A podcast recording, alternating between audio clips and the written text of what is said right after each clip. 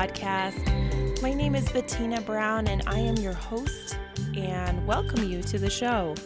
This show talks about living a life to your fullest so that you can live without or as much without guilt and regret as much as possible. And every show, I start off by saying that I am not a licensed counselor, psychologist, therapist, but I am a healthcare professional who cares about the entire health of a person and also wants to figure out what makes us tick and what makes some of us go for it and risk things and what makes others of us not.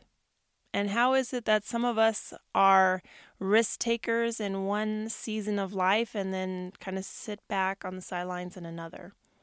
So I decided to do this show today a little bit differently. Normally, I have, I don't know, a little bit of a sketch out, some main points, some notes I want to talk about, and reference material that supports what I say.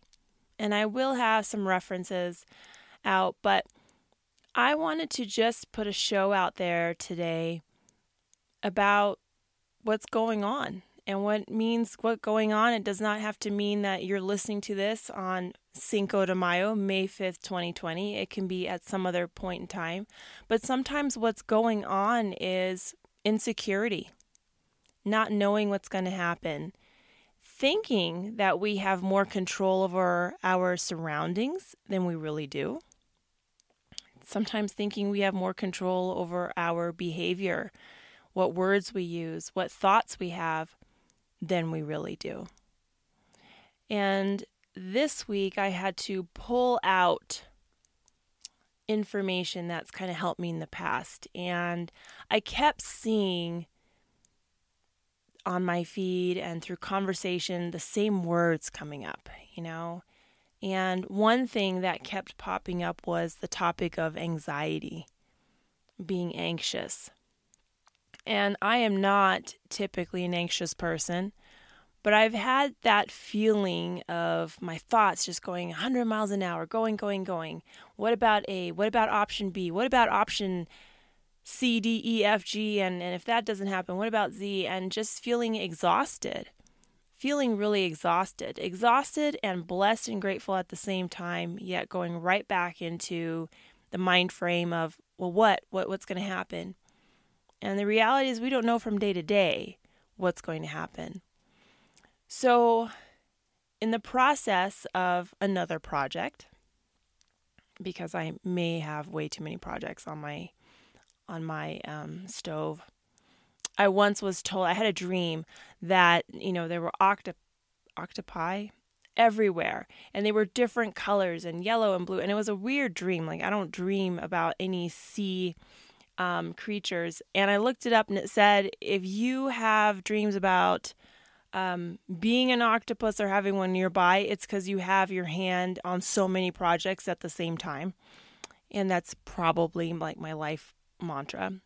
But that was going on this week. And I decided to pull up a sermon that has really just, I feel, stood the test of time no matter when I listen to it. And it's from Elevation Church, and the pastor is Steven Furtick. And it was in his series called Savage Jesus.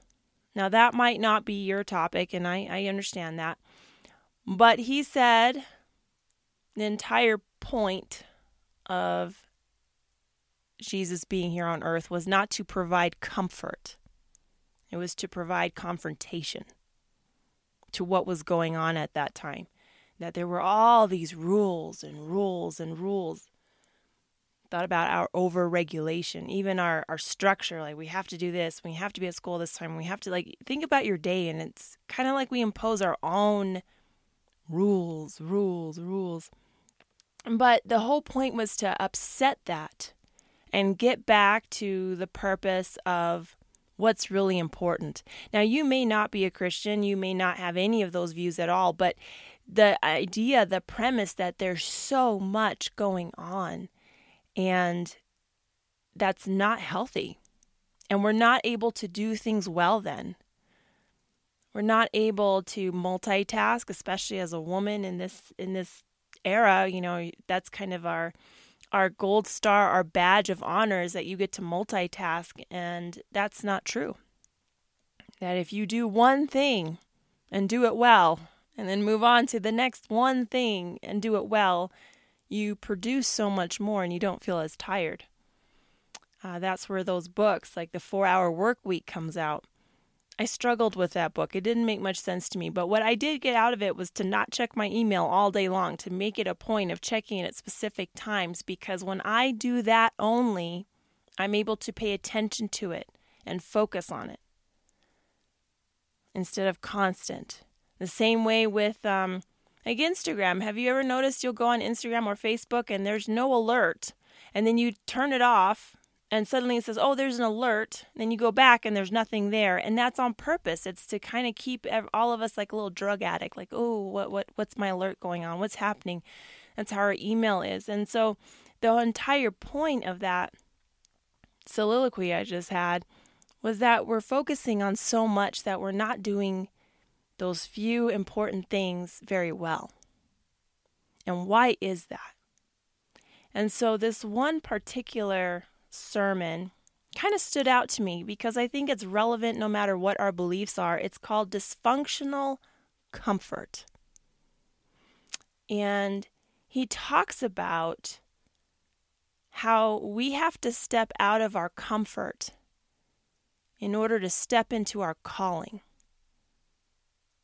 And that always makes me pause and, and kind of gives me goosebumps because I definitely love my comfort zones. I love my comfort food.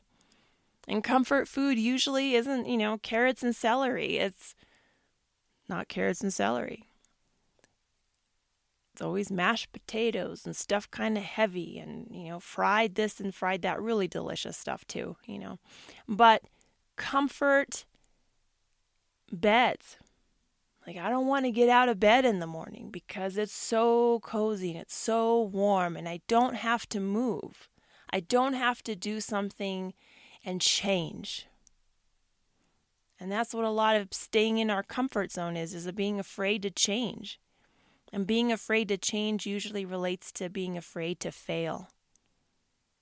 And I don't think that's a a fear that we can ever really move away because the possibility of failure is always there.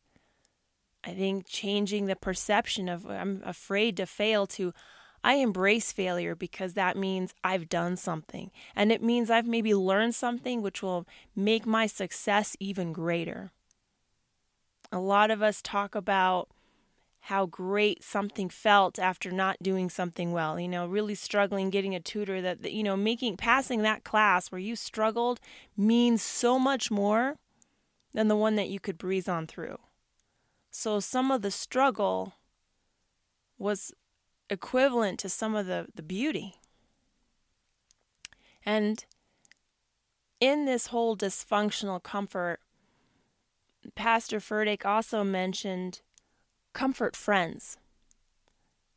The friends that are good to you, the people that are good to you, but they're not good for you and everyone was quiet. And even when I first heard it, I was like, ooh.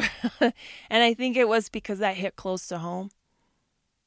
That there were people all along in my life. And you know what? If I'll be honest, sometimes maybe I was that comfort friend, that one that was good to someone, but I wasn't good for them. Sometimes I wondered, even, have I ever parented that way? Have I been so good to my son that I have not been good for him? I haven't allowed him those opportunities to plant his own roots. You know, they don't they don't grow deep because someone built a bigger hole for you. They grow deep because you have to push through the soil and then they're solid. And even if you get chopped off, you still have the potential to grow again. I know that because I have dogs who've eaten through my plants. The dogs have lived um, by the grace, but my plants, I just watered them because I was like, well, you know, I might as well. And sure enough, something green came out of that. Like I was so excited that it had the opportunity and the drive to live again. And so it went out of its comfort zone. It was completely uncomfortable having being eaten. It's just this way I was uncomfortable when I felt in life that life had chewed me up and just thrown me to the side. Or like a washcloth that you just kind of make soppy wet and you don't even have the, the kindness to wring it out before you throw it to the side, just like a wet washcloth, boom on the wall and then just sliding down. I felt that way. My heart's felt that way. My mind has felt that way. And that was uncomfortable. But through those experiences, I grew. And so, having to go through something that's uncomfortable is also very scary. And we see things, you know, I've I've read it, you know, fear, the different acronyms is face everything and rise or fear everything and and and, and that's really nice and it, it's a good it's a good thing to read and it's a good thing to believe. But then there are those moments when when your fear is real. You you are legitimately scared and you're scared because you're you're not sure how to get out of this comfort zone. Or you're not in your comfort zone and that door to get back in that comfort zone is shut. So where can you actually learn? Learn and grow from that. So that was one of the best sermons because he just talked about how we are also designed to comfort one another. And we are, according to him, you know, that we are designed to comfort one another. And in my belief, God is designed to comfort us, but it never says anywhere that we are to comfort ourselves. And perhaps when we are really afraid and we are looking for friendships, relationships, online, drugs, alcohol, ways to busy ourselves, that's definitely one I've been very well known for just busy, busy, busy, busy. That we are trying to comfort ourselves from something that we are really to experience the discomfort of so that we can walk out of that comfort and really into our calling of our life and our purpose and our joy and experience true happiness with that. What about if all of this stuff that's comfortable does not bring us anywhere? How much comfort is that one day when you get to look back at your life and, and you don't get any second chances? You don't get to go to school anymore. You don't get to buy that car you've always wanted. You don't get to write to person a letter because they're not there to read it. We're uh, now uncomfortable and we have to live with that. Perhaps being uncomfortable is more a part of life than being comfortable is. And I have to say that that struck a chord with me particularly this week in many different, if, if you look at the wheel of life, in many different aspects. I was uncomfortable getting out there, doing a podcast. I was uncomfortable changing jobs. I was uncomfortable with some of the way I interact with people. I was uncomfortable starting a project uh, where I didn't know if I would succeed or not. I was uncomfortable, but I have to say, in all of those instances, I grew a little bit because I stepped out of that comfort. And I think that's what we can all learn from one another is be there for one another when you see someone is in that uncomfortable place. And sometimes that uncomfortable place is really just broken, right? Those falling on the floor, crying in the bathroom, bloody nose happening, you're just so done. Like, that's uncomfortable. But that's maybe that period of growth. Maybe you can provide comfort for them. And maybe being more aware of who's providing comfort for you. And if that's never the case, are those one of those comfort friends? The ones that are good to you but not good for you. I would encourage anyone to listen to that sermon, and, and regardless of what your beliefs are, you know, I think we can always learn and grow even if we don't adopt something, there's some nugget of wisdom in there because when we learn about things in life, we definitely become more intelligent. But when we learn about ourselves, we learn to be wise. And there is wisdom in every experience and in every podcast that you get to listen to, that I listen to, and in every experience that we have. There's a, a little nugget of wisdom in there somewhere.